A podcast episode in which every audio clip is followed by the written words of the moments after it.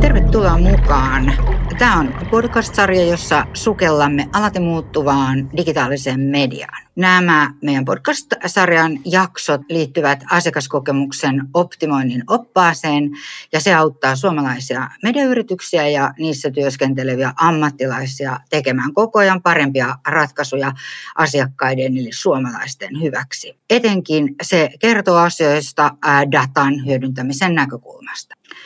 Vieraana meillä on tässä kokeneita konkareita, näkijöitä, edelläkävijöitä sekä kotimaasta että maailmalta. Mihin nyt kannattaa ryhtyä ja ennen kaikkea seuraavaksi, sitä me kysymme vierailtamme tämän podcast-sarjan aikana. Joo, kiitos kun hyppäät mukaamme. Me olemme Sami ja Ritva. Me ei olla tämän podcastin pointti, vaan No me ollaan oikeasti tällä sen takia, että me saadaan ää, kiinnostavia vieraita, jotka tietää näistä kaikista asioista, joista mekin jotain tiedetään, mutta niin meitä huomattavasti enemmän. Ja tänään meillä on tuota podcast-vieraana täällä Alman, ää, Alma Median digijohtaja Santtu Elsinen. Ja hän tulee puhumaan meidän kanssa datasta ja median tunnistetusta käytöstä, josta myös kirjautuneena käyttönä puhutaan. Mutta mitä sä Sami tiedät Santusta? Niin, joo. Siis tunnen Santun alalta, yritän miettiä, mutta mä en nyt ihan tarkkaan muista, missä kontekstissa me niin kuin ekoja kertoja ollaan tavattu, mutta hyvin todennäköistä, että liittyy jotenkin teemaan tunnistautuminen, kirjautuminen ja sitä. Almahan on nyt mm, pidempään jo työstänyt sitä omaa SSO-ratkaisua, eli kertakirjautumisratkaisua. Voi olla, että se on ollut siitä kontekstissa Ähm, Mutta ollaan myös nähty usein tällaisissa yhteisissä tai median yhteisissä tunnistautumishankkeissa, joka, eli projektista, joka nykyään kulkee nimillä Sinuna. Ja siinä ollaan tehty yhteistyötä ja ää, tavattu eri vaiheissa. Mutta se, että missä me ollaan nähty ja mistä mä tunnen, niin on ehkä vähemmän relevantti kuin se, että mä ää, tunnen Santun erittäin skarppina digiliiderinä – Suomen mediakentässä. Hän on erittäin hyvin perillä toimialasta ja hänen ajatteluaan on aina ilo kuunnella. Eli on melko innossani, että saadaan kuulla, mitä hän tulee sanomaan näistä aiheista, joita meillä tänään on pöydällä. Mutta Ritva, tunnetko sä ää, Santun ennestään?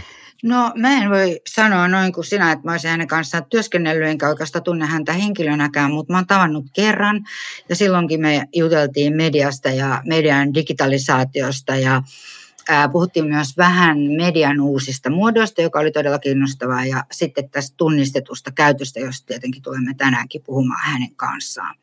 Odotan sitä suurella ilolla, koska Alma on ymmärrykseni mukaan tässä niin kuin, äh, tehnyt tosi paljon töitä tämmöisen koko konsernin äh, laajuisen äh, Alma-tunnuksen kanssa – ja tota, se on iso muutosprosessi ja, ja miten se viedään läpi koko yhtiön ja ää, organisaation ja mitä siihen läpiviemiseen liittyy, niin se on kyllä tosi kiinnostavaa ja, ja, ja hienoa kuulla, mitä Santtu kertoo tästä meille tänään. Kun mietitään, miten asiakaskokemusta voi parantaa datan avulla ja miten ne mahdollisuudet Äh, parantuvat, kun on kirjautuminen käytössä. Ja tähän on sellainen niin kuin prosessi, johon monet mediayhtiöt on nyt joko aloittaneet tai aloittamassa, niin siitä näkökulmasta erittäin, erittäin relevantti aihe ja, ja tota, ajankohtainenkin aihe. Lämpimästi tervetuloa vieraaksi tähän meidän podcastiin Santtu Elsinen. Kiitos kutsusta. Ihan aluksi, kerrotko vähän siitä, että kuinka kauan sä oot ollut Alman digijohtaja?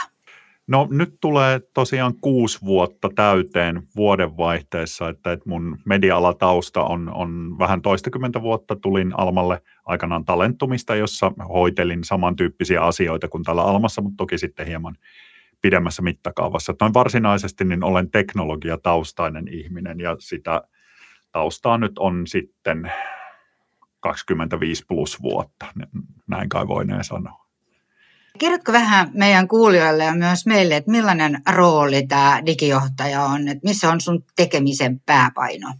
Joo, et digijohtajahan on niin kuin käsitteellisesti aika ambivalentti, että, että osassa yrityksistä digijohtajat keskittyy voimakkaasti sähköiseen kaupankäyntiin tai digitaaliseen markkinointiin tai muuhun, että itse olen ehkä enemmän perinteinen teknologia-ihminen, eli vastaan meillä sitten viime kädessä teknisistä asioista. Alman sisällä tietysti mulla on valtava monta kollegaa, jotka hoitaa sitten erinäköisiä osa-alueita liiketoimintakontekstissa tai yksittäisten järjestelmien ja ratkaisuiden kontekstissa, mutta ainakin itse pidän itseäni viime kädessä vastuullisena siitä, että, että näissä asioissa tehdään, tehdään meille järkeviä toimenpiteitä.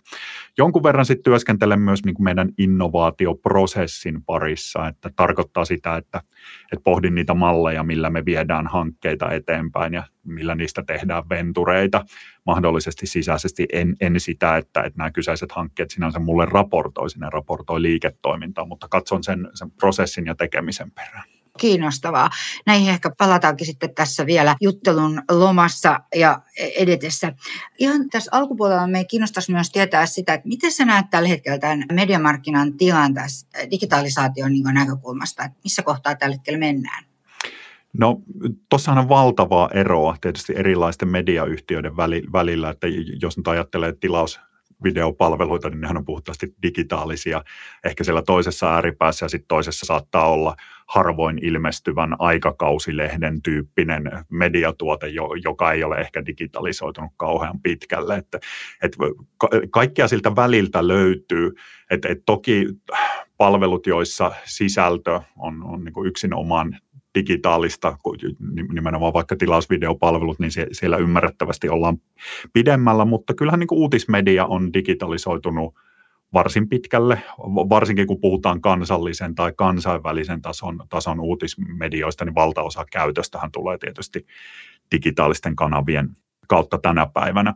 Et kyllä mä pidän tuota, markkinoita löytyy hyviä onnistumisia ja sitten tietysti löytyy varmasti niin kuin haasteellisia kohteita, että mitä pienempään toimia me mennään, niin sitä, sitä vaikeampaa tämä on, koska jos ajatellaan uutismedia, niin pelkkä uutistuotannon rytmi, mitä digiyleisö odottaa, niin se vaatii tietyn kokoisen toimituksen ja prosessit ja hyvä palvelukokemus vaatii sitten tietynlaisen kyvykkyyden panostaa tekniikkaan. Että, että ehkä, ehkä tässä voisi sanoa, että keskimäärin suuret toimijat on varmasti pidemmällä kuin pienemmät, joskin totta kai pienemmistä toimijoista löytyy sitten pure play digital toimijoita, jotka on, on osin saavuttanut ihan hyviä tuloksiakin ja jotkut, jotkut on tietysti globaalisti, niin vaikka BuzzFeedin tai, tai Business Insider ja niin edelleen tapaiset, niin kasvanutkin nopeasti, että ehkä tietysti kannattavuustasossa saattaa olla silti vähän haasteita tämän kasvun johdosta.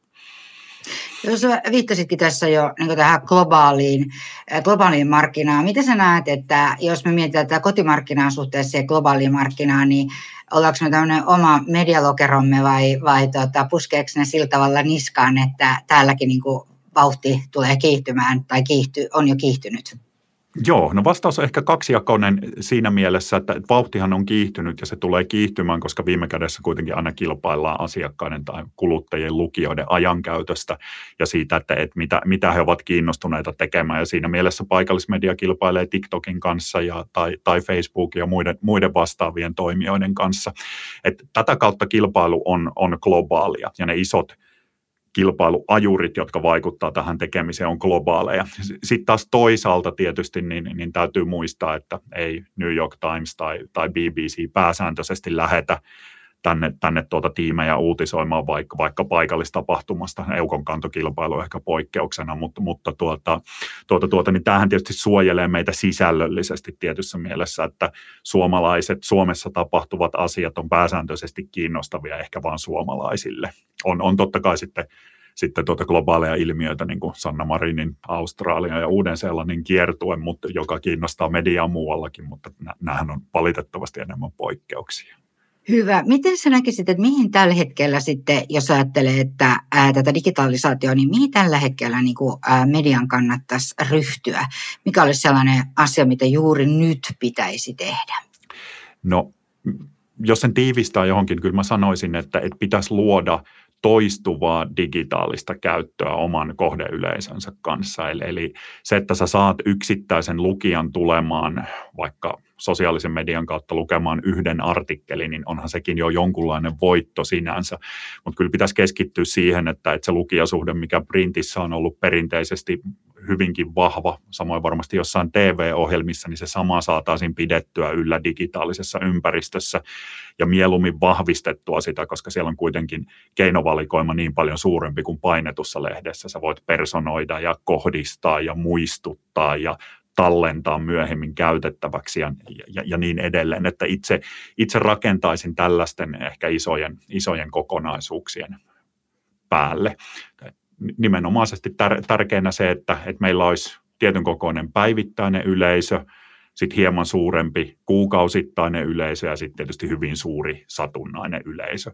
Ja tätä pitäisi ajatella suppilona, jossa niitä satunnaisia kävijöitä ajetaan kohti sitä päivittäistä käyttöä, mitä ikinä se nyt sitten kyseessä olevalta mediatuotteelta vaatiikaan. No juuri tästä, mitä sä nyt meille kerroit, ja, ää, niin tähän varmaan liittyy myös tämä kirjautunut ää, tunnistettu käyttö ää, niin kuin tämän asian vauhdittamisessa. Miten sä näet, että mikä se merkitys tällä hetkellä on?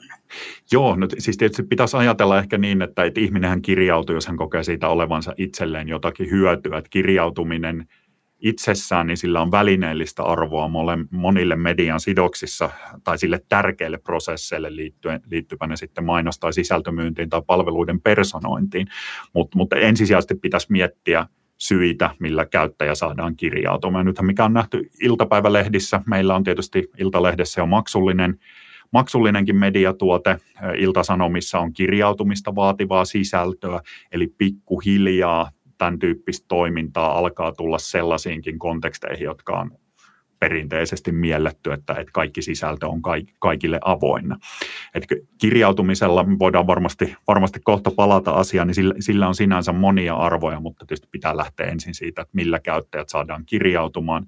Jos et sä mitään lisää tarjoa, niin miksi kukaan kirjautuisi? Et sitä kautta tullaan tuotteistus- ja paketointikysymyksiä ja niin edelleen. Joo. Osa, äh, voitko se kertoa meille, että mikä tällä hetkellä on sellainen, joka niin kuin drivaa tähän, ajaa tähän kirjautumisen niin kuin tota, mm, äh, puskemiseen ja eteenpäin viemiseen ja kehittämiseen? Joo. Mikä siinä, joo. Joo, kyllä se keskeisesti tietysti lähtee siitä tarpeesta tunnistaa oma loppukäyttäjä. Kuka, kuka hän on, mistä hän tulee, minkälaista hänen käyttöfrekvenssissä on. Ja kun tänä, tänä päivänä vaikka tietysti mobiilikäyttö on äh, pääasiallista, niin on, on tuota desktop-käyttöä, on jossain määrin tablettikäyttöä, sessiot, eli ne, ne hetket, joissa me voimme tunnistaa, että kyseessä on pitävästi tämä, tämä yksittäinen käyttö, niin ne saattaa olla hyvinkin lyhyitä johtuen ihan, ihan selain, selainten tuolta toiminnallisuudesta, niin, niin se, se, että me pystymme sitovasti tunnistamaan käyttäjän, niin tietysti mahdollistaa ehkä kolme pääkohtaa. Ensimmäinen on sen käyttäjä itsensä kannalta tärkeää, että me voimme personoida ja rakentaa paljon paremman palvelun, jos me tiedämme, kuka on kyseessä. Henkilökohtaisesti hypoteettisesti olen kiinnostunut vaikka energiauutisista ja sähköautoilusta, niin ehkä niitä kannattaa painottaa hieman enemmän mulle kuin, kuin tuota, mennä puhtaan keskimääräisellä suositteluprofiililla. Tästä tietysti on aina hyvä, hyvä muistaa se, että journalismilla pitää olla muitakin tehtäviä kuin tarjota vain sitä, mistä käyttäjät on eksplisiittisesti kiinnostuneita, mu- mutta painotuksia voidaan kuitenkin säätää. Eli, eli paremman palvelun rakentaminen. Kaksi muuta syytä on tietysti kaupallisia, kaupallisen median toimintaedellytysten kannalta tärkeitä, eli, eli mainon kohdennettu mainonta, siitä saatava hintataso on, on tuota kuitenkin korkeampi kuin se, että näytät ihan mitä tahansa mainontaa kenelle tahansa. Eli sillä on, on niin kuin merkittäviä tuota, tai se on merkittävä edellytys kaupalliselle toimintakyvylle.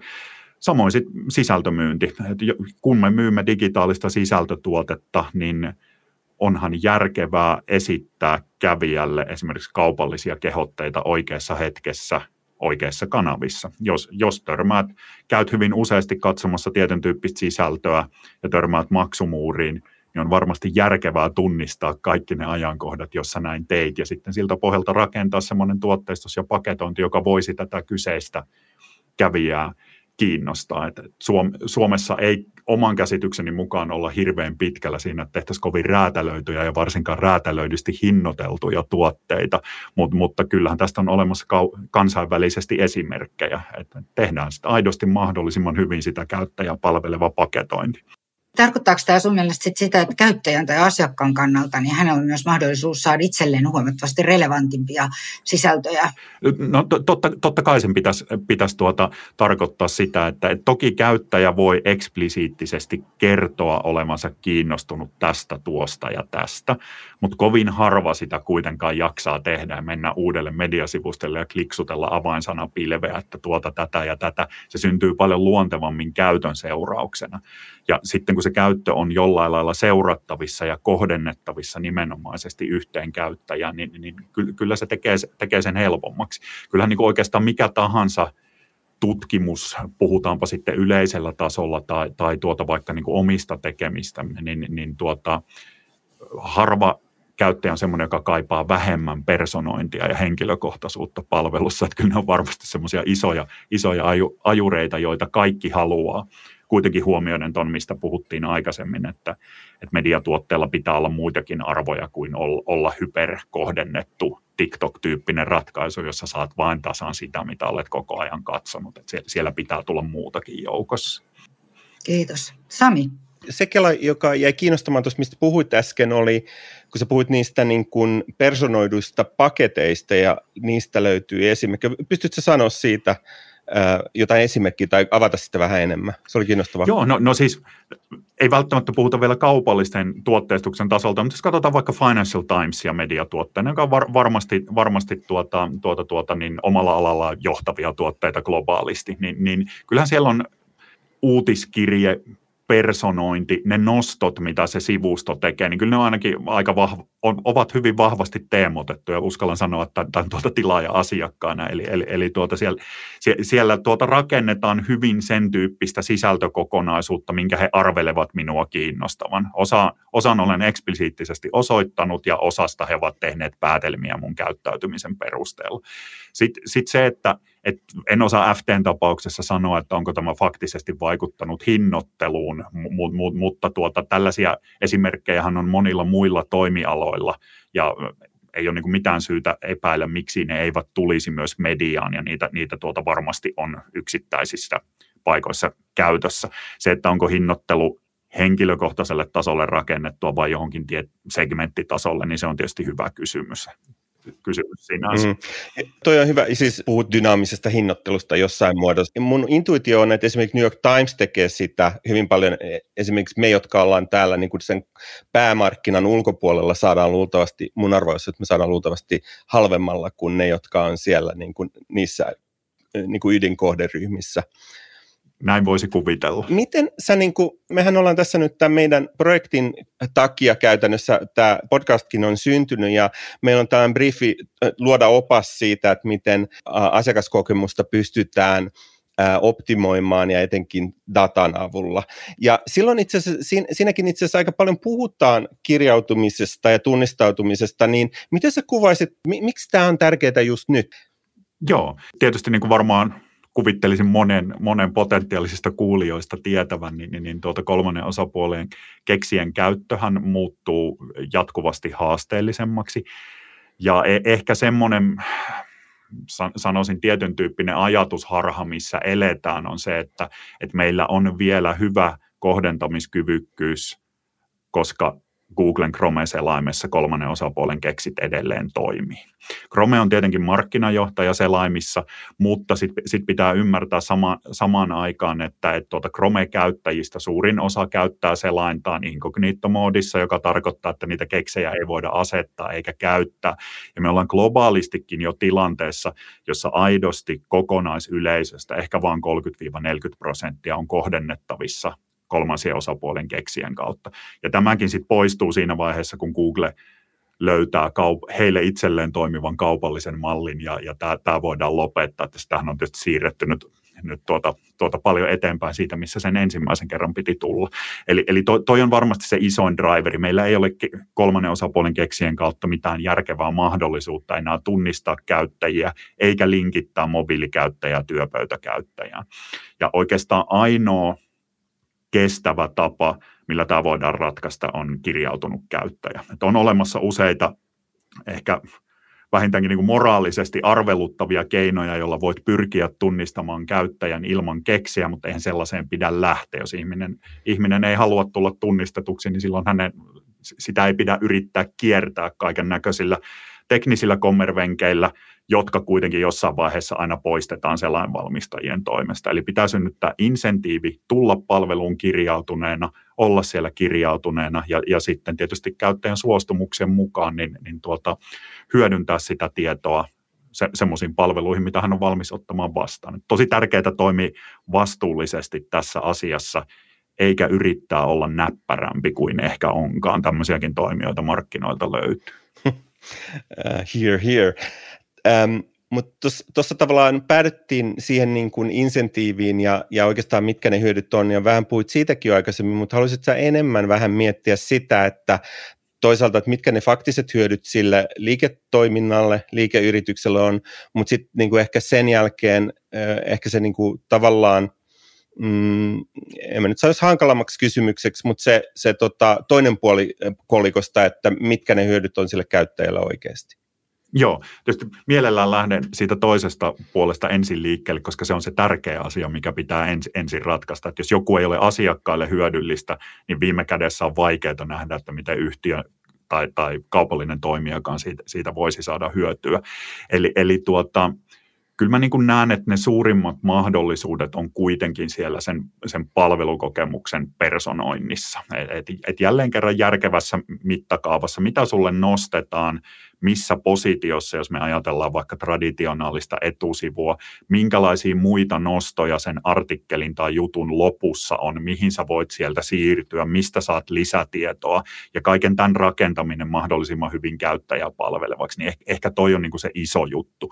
Sitten on olemassa tietysti lukemattomia erinäköisiä isompia ja pienempiä toiminnallisuuksia, linkkilistojen tallentamista, kirjauduja saat jakaa tämän seitsemälle ystävällesi, jne, jne. Kaikki nämä on yksittäisinä toimenpiteinä hyödyllisiä ja niillä on ehkä jonkunnäköinen konversiovaikutus siihen, että onko käyttäjä halukas kirjautumaan. Mutta isossa kuvassa se kuitenkin pitäisi lähteä siitä, että me pystymme tuottamaan paremman palvelun. Ja tässä tulee sitten jälleen kerran kaksi volyymiin sidonnaista haastetta. Että toinen on tietysti se, että pienellä medialla ei ole riittävästi sisältöä, jotta sitä voitaisiin personoida. Ei ole yksinkertaisesti tarpeeksi, tarpeeksi tuota juttutuotantoa. Ja toinen haaste on tietysti se, että, että tämmöinen tekniikka ja hyvän palvelun rakentaminen on kuitenkin aika kallista ja se vaatii paljon asiantuntemusta ja tällaisen asiantuntemuksen hankkiminen pienemmälle yhtiölle on tietysti huomattavasti haasteellisempaa kuin isommalle. Eh, ehkä toinen sellainen kehityskulku, mitä tavallaan itse pidän aika huolestuttavana, otan kotimaisen median elinkelpoisuuden vakavasti ja näen paikallismedialle ison arvon. On paljon asioita, joista kukaan muu ei kirjoita kuin paikallismedia. Jos näitä kysymyksiä ei pystytä sillä tasolla taklaamaan, niin eihän se paikallismedian tulevaisuus välttämättä ihan niin valoisalta näytä, kun se on ollut sanotaan 90-luvun loppupuolella, jolloin lehdet ei mahtunut painokoneista ulos, koska oli niin paljon ilmoittelua. Että tänä päivänä ollaan vähän, vähän tuota toisen, toisen tyyppisessä tilanteessa. Eli tosiaan lähtisin tuosta tiivistään personoidusta palvelu, palvelukokemuksesta liikkeelle ja sitten yhtiölle, yhtiölle toi data, kun sitä käytetään sen mukaisesti, mihin käyttäjä on suostunut, niin tietysti mahdollistaa kaiken kaupallisen toiminnan paremman kohdentamisen. Se mahdollistaa paremman mainonnan kohdentamisen ja itse tietysti toivoisin, että, että se mainonta olisi silloin käyttäjälle relevantimpaa. Että monilla on ehkä vähän semmoinen harhaluulo, että, että jos kieltäydyn evästeistä, niin en saa mainoksia. Eihän se niin mene, vaan saat vaan epärelevantimpaa mainontaa määrällisesti ihan, ihan yhtä paljon. Ja kyllä mä tietyissä mediatuotteissa, eh, ehkä, ehkä nyt vaikka niin kuin muotilehdet parhaana esimerkkinä, sillä mainonnallahan on itsellään jonkunnäköinen sisällöllinen arvo. En nyt voi rehellisesti väittää, että tämä samaa toteutuu täysimittaisesti vaikka iltapäivälehden verkkosivustolla, mutta, mutta jos ajattelette Voukia esimerkkinä, niin sillä ilmoittelulla itsessään on, on arvoa sen lopputuotteen kannalta.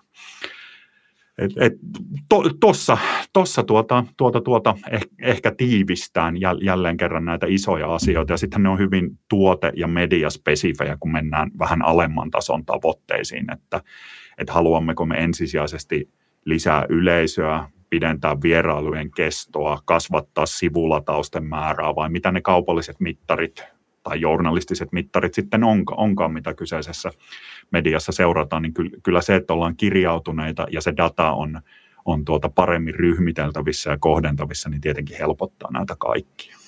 Kiitos tosi kiinnostavasti. Toit esiin, tätä halusin vaan pointata vielä tätä paikallis, tota, lokaalimediaa, joka niin kuin totesitkin tuossa, niin sehän on tällä hetkellä Amerikassa varsinkin Yhdysvalloissa iso kysymys, koska se on siellä niin kuin kuoleman kielissä ja varmasti niin kuin herättää huolta täällä meilläkin, että kuinka käy.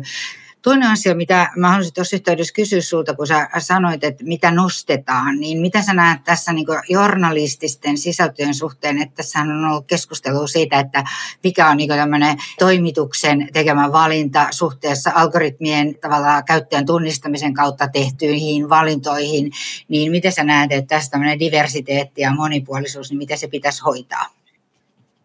No mä olen t- tässä tuota, hybridiuskovainen, että mun mielestä hyvä tuote sisältää molemmat aspektit, eli, eli siellä on toimituksen valitsemaa sisältöä, jossa on ammattilainen taustalla ja nosto tehdään siitä syystä, että on tällä hetkellä tärkeää tai, tai, tai, tai jostain muusta vastaavasta. Ja sitten sen lisäksi kannattaa olla varmasti niin kuin kohdennettua sisältöä.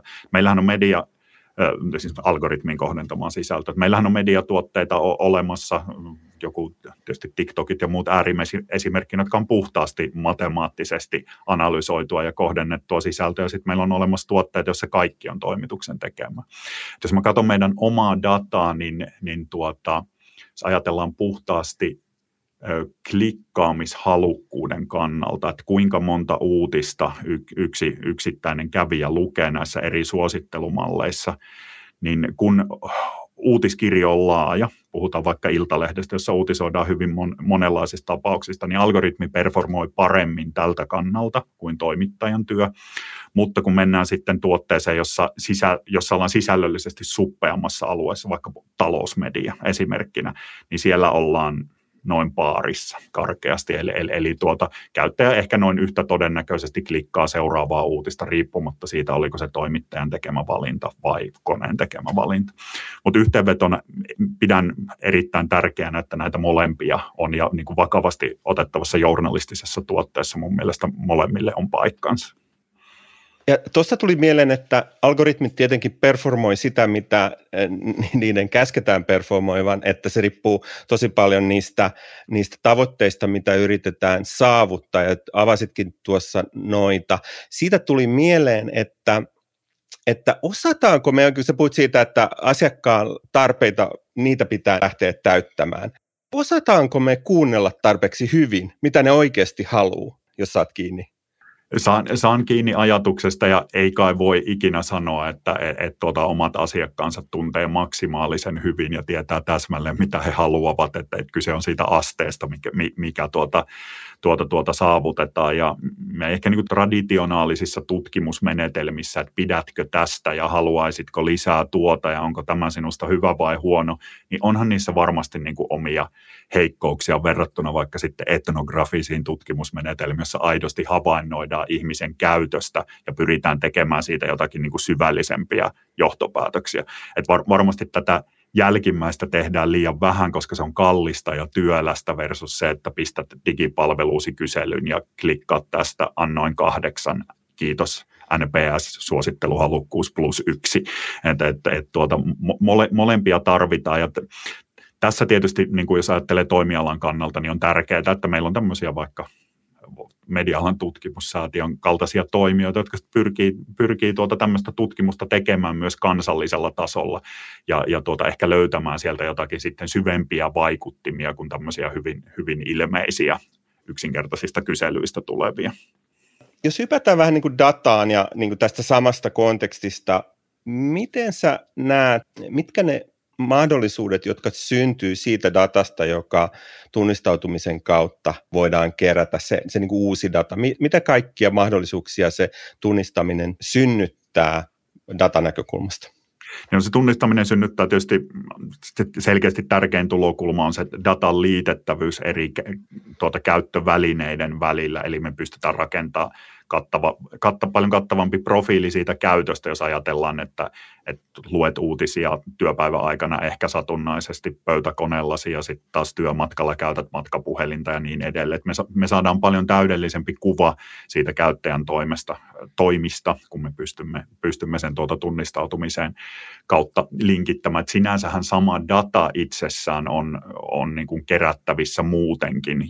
Jos ajatellaan, että tämä sivu ladattiin, sitä luettiin kaksi minuuttia tai juttu oli 3000 merkkiä pitkä ja lukija lopetti 2200 merkin kohdalla, että tähän ei sinänsä itse sano siihen kirjautumiseen sidoksissa, sidoksissa oleva asia, mutta, mutta tuota, saadaan kattavampi profiili. Ja toki sitten, jos on mahdollista rikastaa sen käyttäjän dataa jollain kolmansien osapuolien datalla, niin sehän vaatii kirjautumisen tai jonkunnäköisen voimassa pysyvän pitkäaikaisen tunnisteen. Senhän ei tarvitse olla mikään henkilön nimi, nimi vaan se voi olla, olla joku pseudonyymitunniste, jolla sitten sitä profiilia voidaan rikastaa.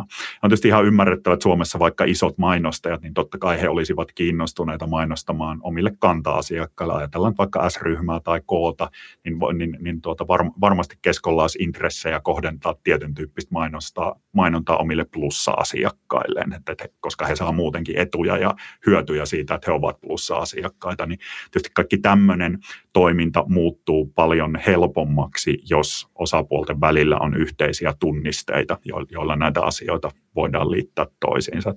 Meillä on tämmöinen itsellä käytössä tämmöinen black boxi, josta kumpikaan osapuoli ei tiedä toisen asiakasdatasta mitään, mutta se boksi boksissa oikeasti tietysti ole laatikko, vaan, vaan tietotekninen palvelu, mutta, mutta se tuota yhdistää nämä tunnisteet itse järjestelmän sisällä ilman, että kumpikaan tietää, ketä on yhdistetty toisiin, että tehdään se hyvin, hyvin niin kuin tietosuoja-ystävällisesti ja kuten asia kuuluukin tehdä. Tarkoitat sitä, että, että K-ryhmä tai S-ryhmä pääsee muiden, me, muissa medioissa tunnistamaan niitä omia, omia asiakkaita ja se, se on se iso hyöty tässä just, just näitä, jos ajattelet vaikka Finnairin kannalta, Finnair tekee paljon tuota, omille Finnair Plus-asiakkailleen kohdennettua mainontaa, että nyt halvalla Keski-Eurooppaan jouluksi, niin olisihan se ihan niin kuin varmasti relevantti kanava, että et, et sitä mainostetaan mediatuotteissa vain niille käyttäjille, jotka oikeasti ovat Finnair Plus-asiakkaita, silloin sä et päädy maksamaan turhasta sam- samassa mittakaavassa. Ja, ja tämä tunnistautuminen on niin kuin kiinnostava keissi meidän tässä työssä, mitä me nyt tehdään, ja muutenkin tekin olette tehnyt paljon sitä duunia.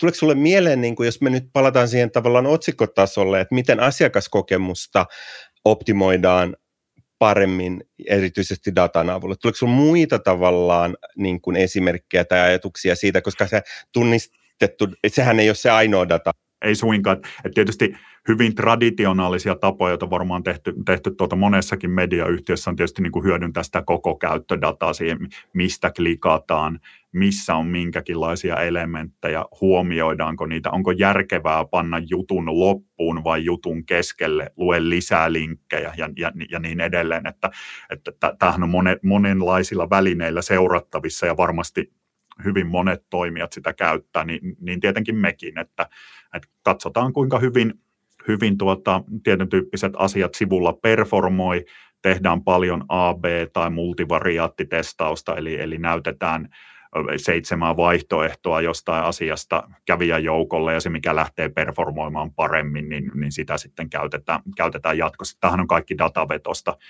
datavetosta toimintaa ja, ja niin kuin ehkä yksittäisenä toimenpiteinä pieniä, mutta kun sä teet tätä testaamista riittävästi, niin voinee sanoa, että et käyttäjäkokemus on toivottavasti sen johdosta sit parempi selvästikin pitkällä, pitkällä aikavälillä.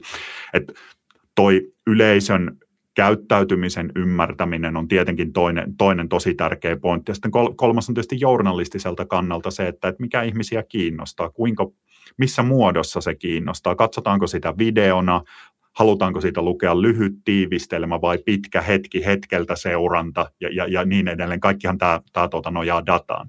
Ei, ei sinänsä ki, niin kuin itsessään niin vahvasti taas kirjautuneeseen käyttöön, mutta että ylipäätänsä siihen, että, että tuota data, data on käytettävissä. Kyllä mä epäilen, että aika monessa toimituksessa kuitenkin katsotaan varsin kiinnostuneesti sitä, että minkä verran mitäkin sisältöä on kulutettu ja minkälaisen yleisön se on saanut ja onko se johtanut johonkin seuraaviin toimenpiteisiin, vaikka rekisteröitymiseen jälleen kerran tämä nyt ei tietysti saa yksin omaan, tai ei varmasti pitäisi ohjata journalistista linjaa, mutta taatusti sillä on, on, on tuota merkitystä.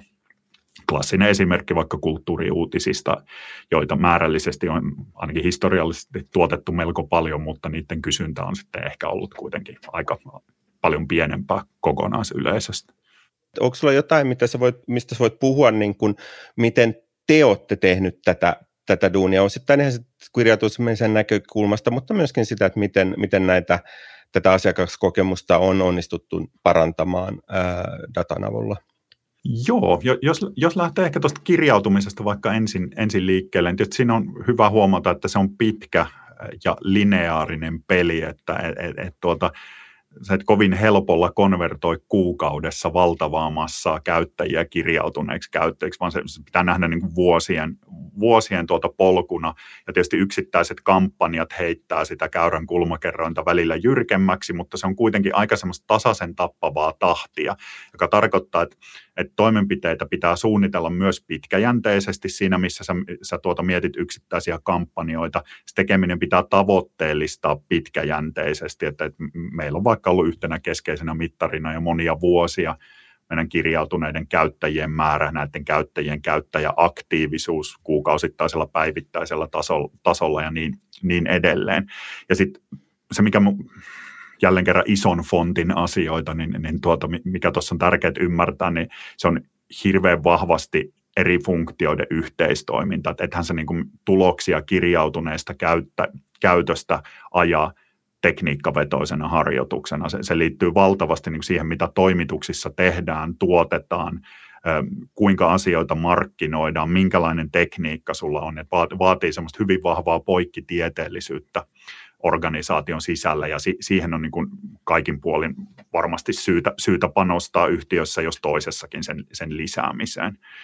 Eli, eli, eli tuota, Eh, ehkä, ehkä lähtisin noista liikkeelle. Sitten jos, sit jos mietitään, että, että tuota, tämmöisiä, tämmöisiä käytännön havaintoja, niin loppujen lopuksi saatat saada yllättävän triviaaleista, triviaalilta tuntuvista asioista niin melko paljon dataa kerättyä. Eli ihmisethän vastaa hyvin hanakasti erinäköisiin testeihin, esimerkiksi varsinkin jos siinä on jonkunlainen hauska, hauska tuota tulokulma tyyliin, tämmöinen menneiden vuosien hitti, että et tuota testaa tästä, minkälainen koira olisit ja onko tulos sitten Karjalan karhukoira vai jotakin aivan muuta, niin, niin tuota, näissä journalistit on hyviä miettimään tämmöisiä asioita. He, he tuntevat niin kuin oman yleisönsä ja, ja niin kuin sitä, sitä tuota kyvykkyyttä pitäisi hyödyntää paljon enemmän tuon datan keräämisen miettimisenkin kannalta, että, että sit jos sä pistät, pistät jonkun yleisen lomakkeen, että täyttele tähän, että asutko omakotitalossa vai et, niin aika vähän siihen tulee vastauksia, sitten voi perustellusti kyseenalaistaa, että kuinka todenmukaisia ne vastaukset on. Jos sä teet journalistisen tuota, journalistisen ja teknisen kehityksen yhteistuloksena artikkelin, jossa kysytään, että kerro tässä, tässä tuota, asumismuotosi, niin me, niin me, me kerromme sinulle relevanttia energiasäästötoimenpiteitä. Sä pystyt ihan toisella lailla keräämään sitä dataa, mitä sä sitten halusitkin alun perin saada. Tätä mä kannustan niin kuin hyvin vahvasti tietysti kaikkiin miettimään, että miten, miten toi saadaan, saadaan tuota tehtyä paremmaksi. Sitten datan keräämisestä itsessään, niin niin kerääminenhän ei ole vaikeaa, eikä sen tallentaminenkaan, sen datan sen hyödyntäminen on tietysti se, mikä on haasteellista ja se vaatii tietysti organisaatiolta aika paljon kyvykkyyksiä ja nekään kyvykkyydet eivät synny kuukausissa. Sitä pitää lähteä tekemään, tekemään tuota pitkäjänteisesti ja miettiä, että mikä on oikeasti relevanttia tekemiselle ja mikä, mikä tuota ei ole. Tuota, tu, tuolla niin mekin ollaan omassa, me on omassa tekemisessä me on tehty yli kuusi vuotta.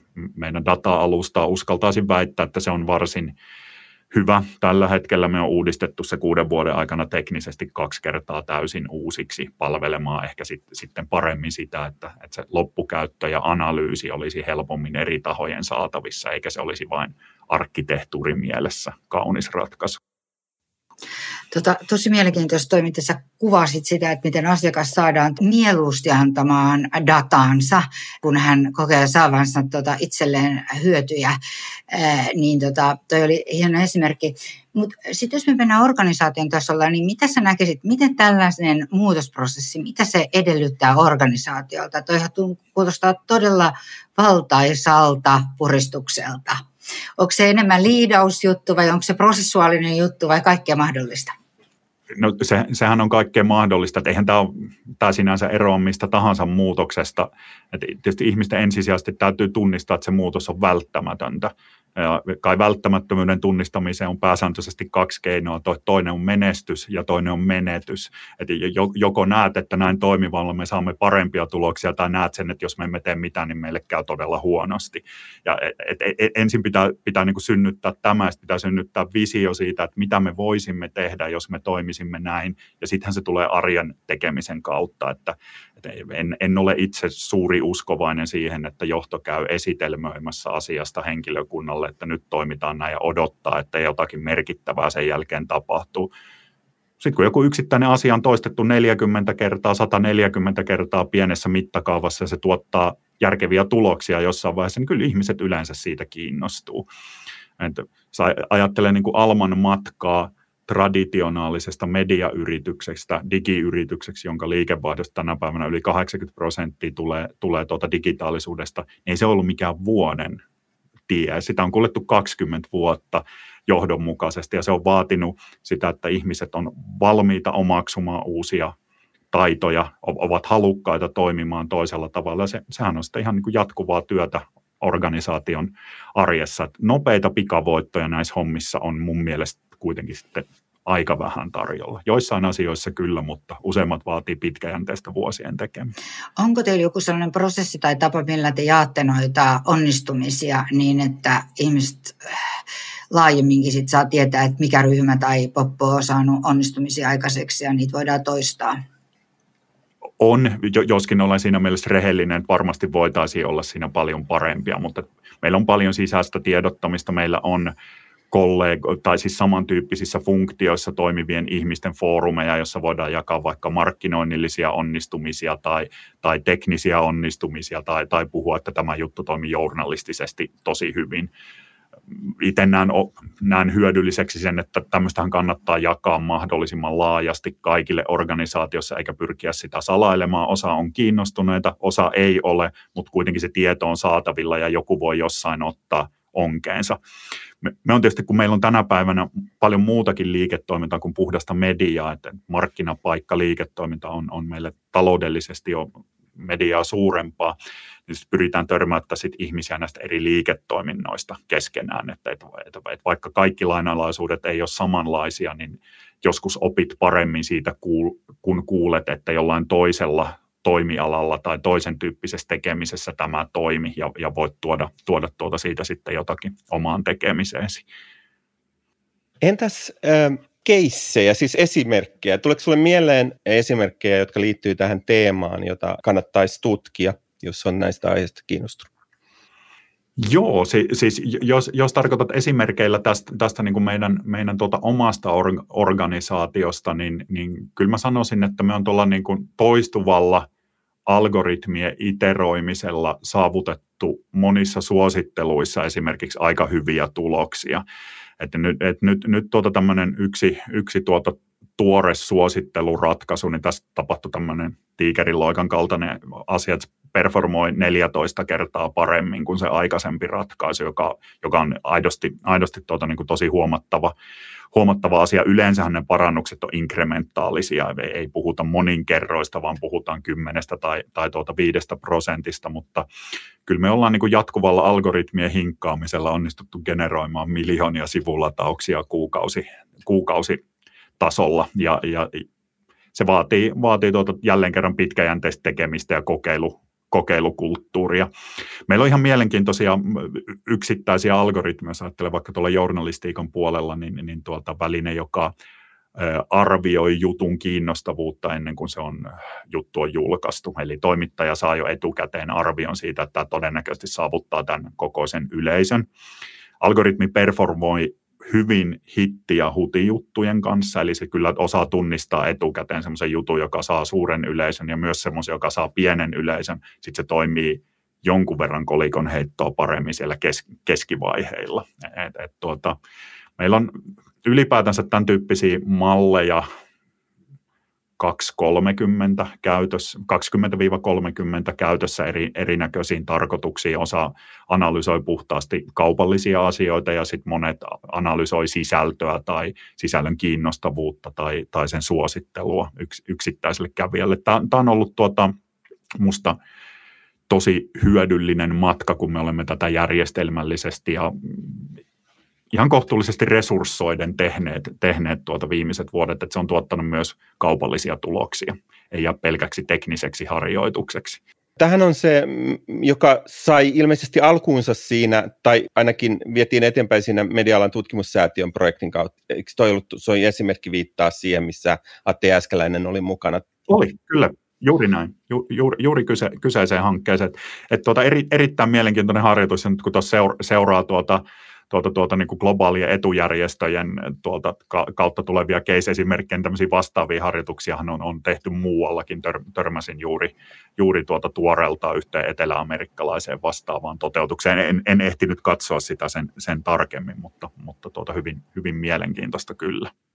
Mua rupesi hirveästi kiinnostaa tämä asia tässä esimerkissä, että miten, äh, Santtu, kuvailisit sitä, että miten se vaikuttaa sitten niin jutun kirjoittamiseen, että et onko sillä suoranaisia vaikutuksia, että et, et miten esimerkiksi aihevalintaan tai onko se niin kuin, miten juttu kirjoitetaan tai pituuteen tai mihin se sitten niin kuin vaikuttaa? Hyvä kysymys ja tuohon tietysti oikea ihminen vastaamaan olisi journalisti, joka, jota, itse en, en suinkaan, suinkaan ole, että et tuota, voisin kuitenkin kuvitella, kuvitella niin, että, että kaikki se data, data, mikä syntyy ja se tietämys sen kautta, että tiettyä rajaa ei kannata pituudessa kovin kevyin perustein tuota, ylittää, niin varmaankin se vaikuttaa arkipäiväisessä tekemisessä. Kyllähän me nähdään niin kuin mielenkiintoista ilmiötä ihmisten niin kuin, no, tulee kauhean anglismi, mutta, mutta tuota attention spanin, spanin tuota lyhenemisestä, että et, et, tänä päivänä, että jos, jos vakuutan niin kuin nuorta käyttäjää kolmessa sekunnissa siitä, että tämä on jollain lailla kiinnostava, niin se peli on jo menetetty, koska aina on seuraava, seuraava katsottava asia tarjolla. Että et tuota, to, toi on, tuohon pitää kiinnittää koko ajan yhä enemmän huomiota ja korostaa, korostaa tosiaan lyhytjänteisyyttä ja lyhyyttä tai, tai, tai tuota sitten sit se, niin kuin ehkä, ehkä niin kuin tarpeetonta kiinnostuksen inflatoimisyrittämistä yrittämistä vähän, vähän turhan paljon, mutta tähän on menty, enkä mä nyt näe tästä kauhean, kauhean niin kuin helppoa tietä ulos. M- mutta sikäli kun ha- haastattelette tuota sarjassa, sarjassa tuota myös journalisteja, niin tuo on varmasti aihe, jota, jota on niin kuin kiinnostavaa heidän kanssaan pohtia, että miten se näkyy sisällön tuotannossa ja sen käytännöissä. Joo, ja se on kiinnostava sitten tuollainen artikkelin muoto, että, että äh, tapahtuuko siinä aikaa myöden samansuuntainen kehitys, mitä niin kuin, äh, videomuodossa tapahtunut, että meillä on joko lyhyt muoto tai sitten meillä on pitkä muoto, ja se välimuoto alkaa siitä niin vähetä. To, to, todella, todella hyvä kysymys. Tuo itse asiassa mielenkiintoinen tutkimuskohde, että, että lyhyttä muotoa han on varsin paljon ja niin kuin me näemme TikTok-video nyt ehkä, ehkä niin kuin karmasempana esimerkkinä, että, että hyvin lyhyttä ja nopeata ja jälleen kerran jos kolme sekuntia ylittyy ei enää kiinnosta seuraava. Mutta sitten kuitenkin ne pitkän formaatin sisällötkin, niin, niin tuota, niille, niille on oma kysyntänsä. Et mulla ei ole mitään vastausta tuohon, mutta tämä on, on kyllä mielenkiintoinen tutkimuskysymys, että onko tuossa tapahtunut polarisoitumista enemmän niihin molempiin ääripäihin ja sitten se keski, keskiväli on, on tuota, siitä karsiutunut. Tietysti jos ajattelee niin kuin toimitustyön volyymiä ylipäätänsä, niin kyllähän tänä päivänä tuotetaan paljon suurempi määrä juttuja paljon pienemmällä porukalla kuin 2-30 vuotta sitten niin joten kai se väistämättä näkyy siinä sen sisällön pituudessa tai, tai tot, totta kai sitten sen eteen tehdyssä taustatyössä ja mm. muissa asioissa. Joo, ja sen verran vielä jatkaisin, vaikka tämä nyt voi olla jo äh, omalta osaltani ainakin jossittelua, mutta äh, aika paljon se menee varmaan niihin käyttökonteksteihin, että kun ihmisellä on pieniä hetkiä, niin hän voi kuitenkin niin kuin lukea nopeasti jotain lyhyempiä pätkiä tai katsoa niitä lyhkäisiä videoita, ja sitten toisaalta kun on aikaa ja jaksamista, niin sitten hän voi käyttää niitä pidempiä artikkeleita ja lukea niitä rauhassa, niin kuin, että et, et, niin kuin, et, sitten toisaalta se välimuoto on ehkä semmoinen keskiviikko torstai-muoto, jolloin haluaa päästä pikkasen paremmin perille, mutta ei jaksa ja ei hirveästi käyttää aikaa. No niin, Sami, ole hyvä. Tai, no Santtu. Eh, eh, ehkä tuohon, tuohon vielä kommenttina, että niin kuin viimeisten vuosien aikana on kuitenkin nähty mun mielestä ihan merkittävää kehitystä juttuformaatin, juttuformaatissa ja sen esitystavoissa itsessään, että, että alun perin Amerikasta lähtöisin, jossa tietysti resurssit on, on toisen tyyppisiä, mutta onhan tänä päivänä pitkä juttu niin on se lukukokemuksena paljon rikkaampi kuin mikä paperilla voidaan mitenkään saada aikaiseksi, koska se sisältää interaktiivisuutta, videoita, kokeile ja testaa tästä, tästä tuota. Tämä, tämä kehitys on, on tietysti niin kuin erittäin tervetullutta ja, ja, ja, ja niin kuin selkeästi omasta mielestäni parantaa loppukäyttäjäkokemusta. Tuleeko sinulle mieleen muita tavallaan vinkkejä meidän kuuntelijoille, niin mitä, mitä olisi, tai niin oliko sinulla vielä mielessä jotain muita esimerkkejä, mitä sä haluaisit nostaa? Ehkä jos mennä, mennään siihen vinkkiosastoon, että esimerkkejä löytyy, löytyy, löytyy tuota tietysti, tietysti monenlaisia, mutta, mutta tuota, kyllähän tässä on äärimmäisen tärkeää olla koko ajan hereillä – sen suhteen, mitä muualla tehdään. Et, et, et siinä, missä aikaisemmin on voinut tuudittautua ehkä siihen semmoiseen oman lintukotonsa ja lähiympäristöönsä, että tällähän me pärjäämme, niin kyllä tänä päivänä kannattaa olla ihan sairaaloisen kiinnostuneita siitä, että, että tuolla on keksitty tämmöinen asia ja tuota nuo kokeilee ja hei, tähän tuntuu hyvältä tai jostain saat tiedot, että toi oikeasti alkaa toimia. Eli, eli tavallaan se niin kuin valmius omaan ajankäyttöön, niin, niin tuota, kyllä sitä aikaa pitää pystyä ohjaamaan tämän tyyppisiä asioita. että se pysy muuten tässä kehityksessä mukana, se, se on niin nopeaa. Ja sitten tietysti tosi mielenkiintoista nähdä, että mitä erinäköisistä uusista tarinan kerronnan tai kokemisen muodoista viime kädessä tulee, puhutaanpa nyt sitten metaversumeista tai, tai, tai tuota muista vastaavista asioista. Että, että aikaa on panostettava merkittävästi. Ja tämä on jälleen kerran tietysti niin kuin, no, yksilötasolla kenen tahansa haaste, mutta pienten organisaatioiden tasolla vielä enemmän haasteellista, että kuka siellä panostaa ja kuka on perillä asioista. Ja siksi on arvokasta, että tehdään tämmöistä työtä, työtä niin kuin tässäkin hankkeessa, mitä te toteutatte, niin teette, ja joka toivottavasti tuo, tuo tuota sitten, sitten jotakin konkreettista. Hyvä puoli että se tieto on enemmän tarjolla kuin koskaan, ja se on paljon helpommin saatavilla kuin koskaan aikaisemmin. Että se ajankäyttö on, on tuota siinä, siinä se negatiivinen. Ja tietysti koko ajan pitäisi pystyä yhdistämään se lyhyen tähtäimen tekeminen niihin pitkän tähtäimen trendeihin, jotka kuiten, kuitenkin on alla. Et kaikki tänä, tänä päivänä tietää,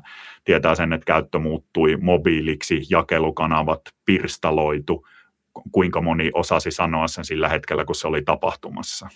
Ei, ei, ei luultavasti kovinkaan moni, että tietysti jos, jos pääset reaktiivisesta moodista proaktiiviseen, niin voisi ajatella, että, että tulokset on paremmat tai ainakin olet oppinut enemmän jonain annettuna ajan hetkenä kuin ne, jotka aloitti sitten huomattavasti myöhemmin.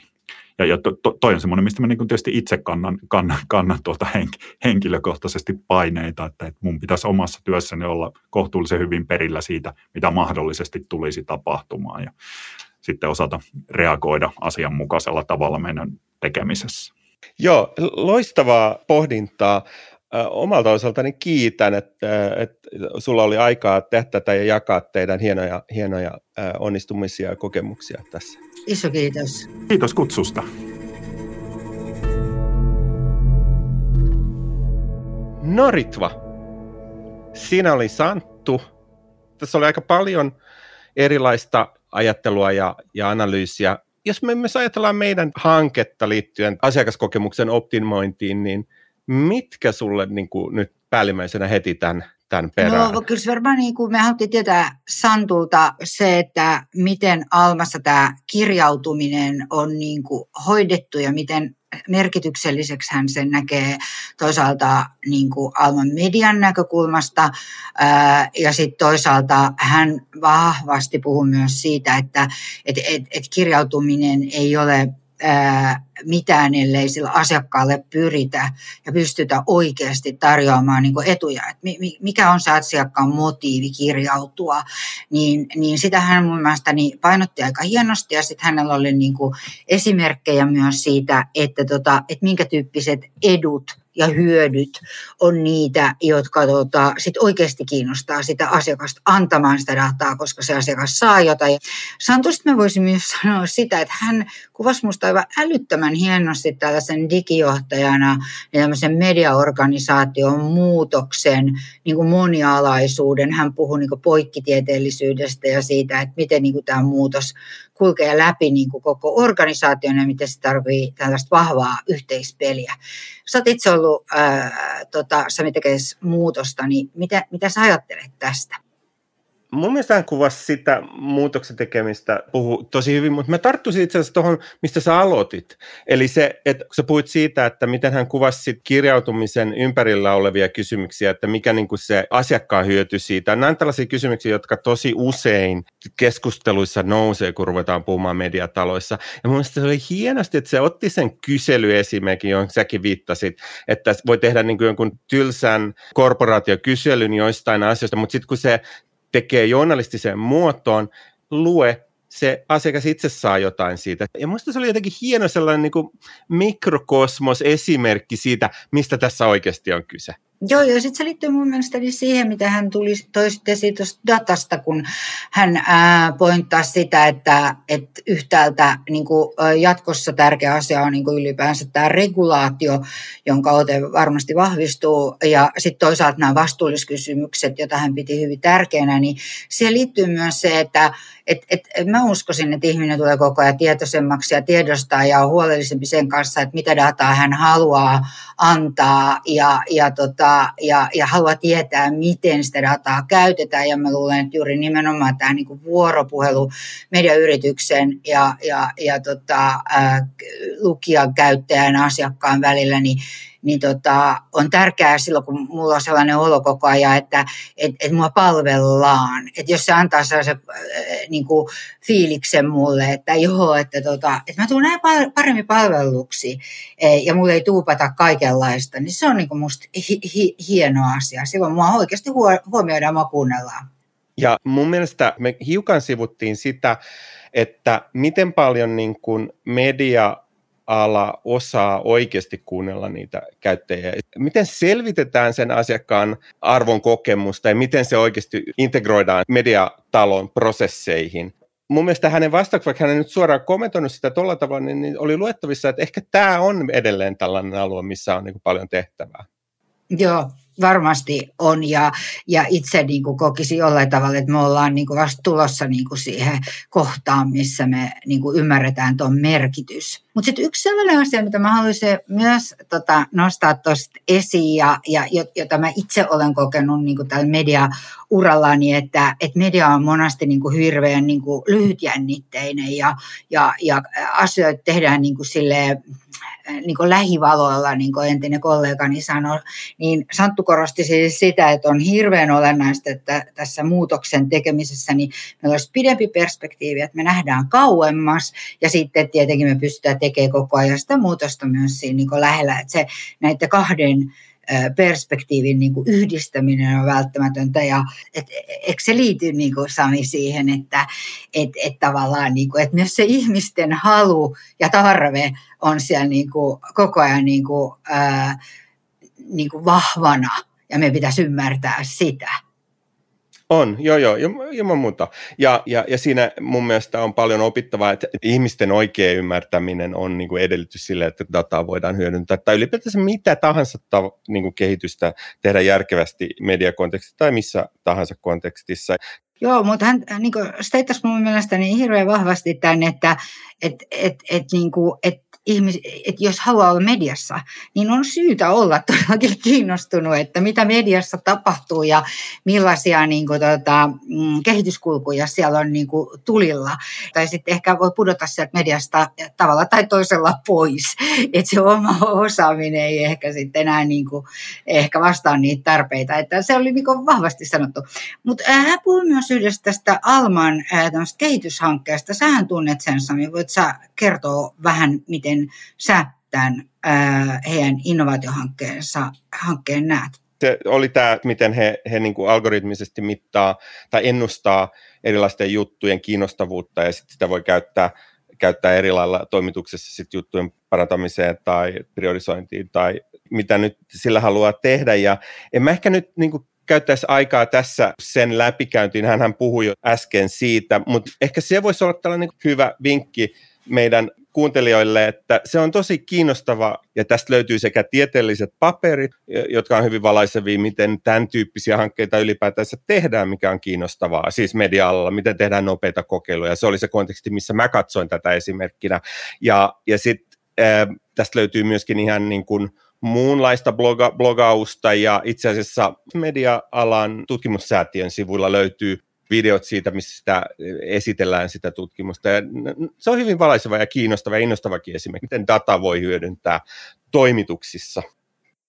Mikä sun takeaway, mikä, mitkä fiilikset nyt Ritva tämän session jälkeen? Saitko sitä, mitä toivoit?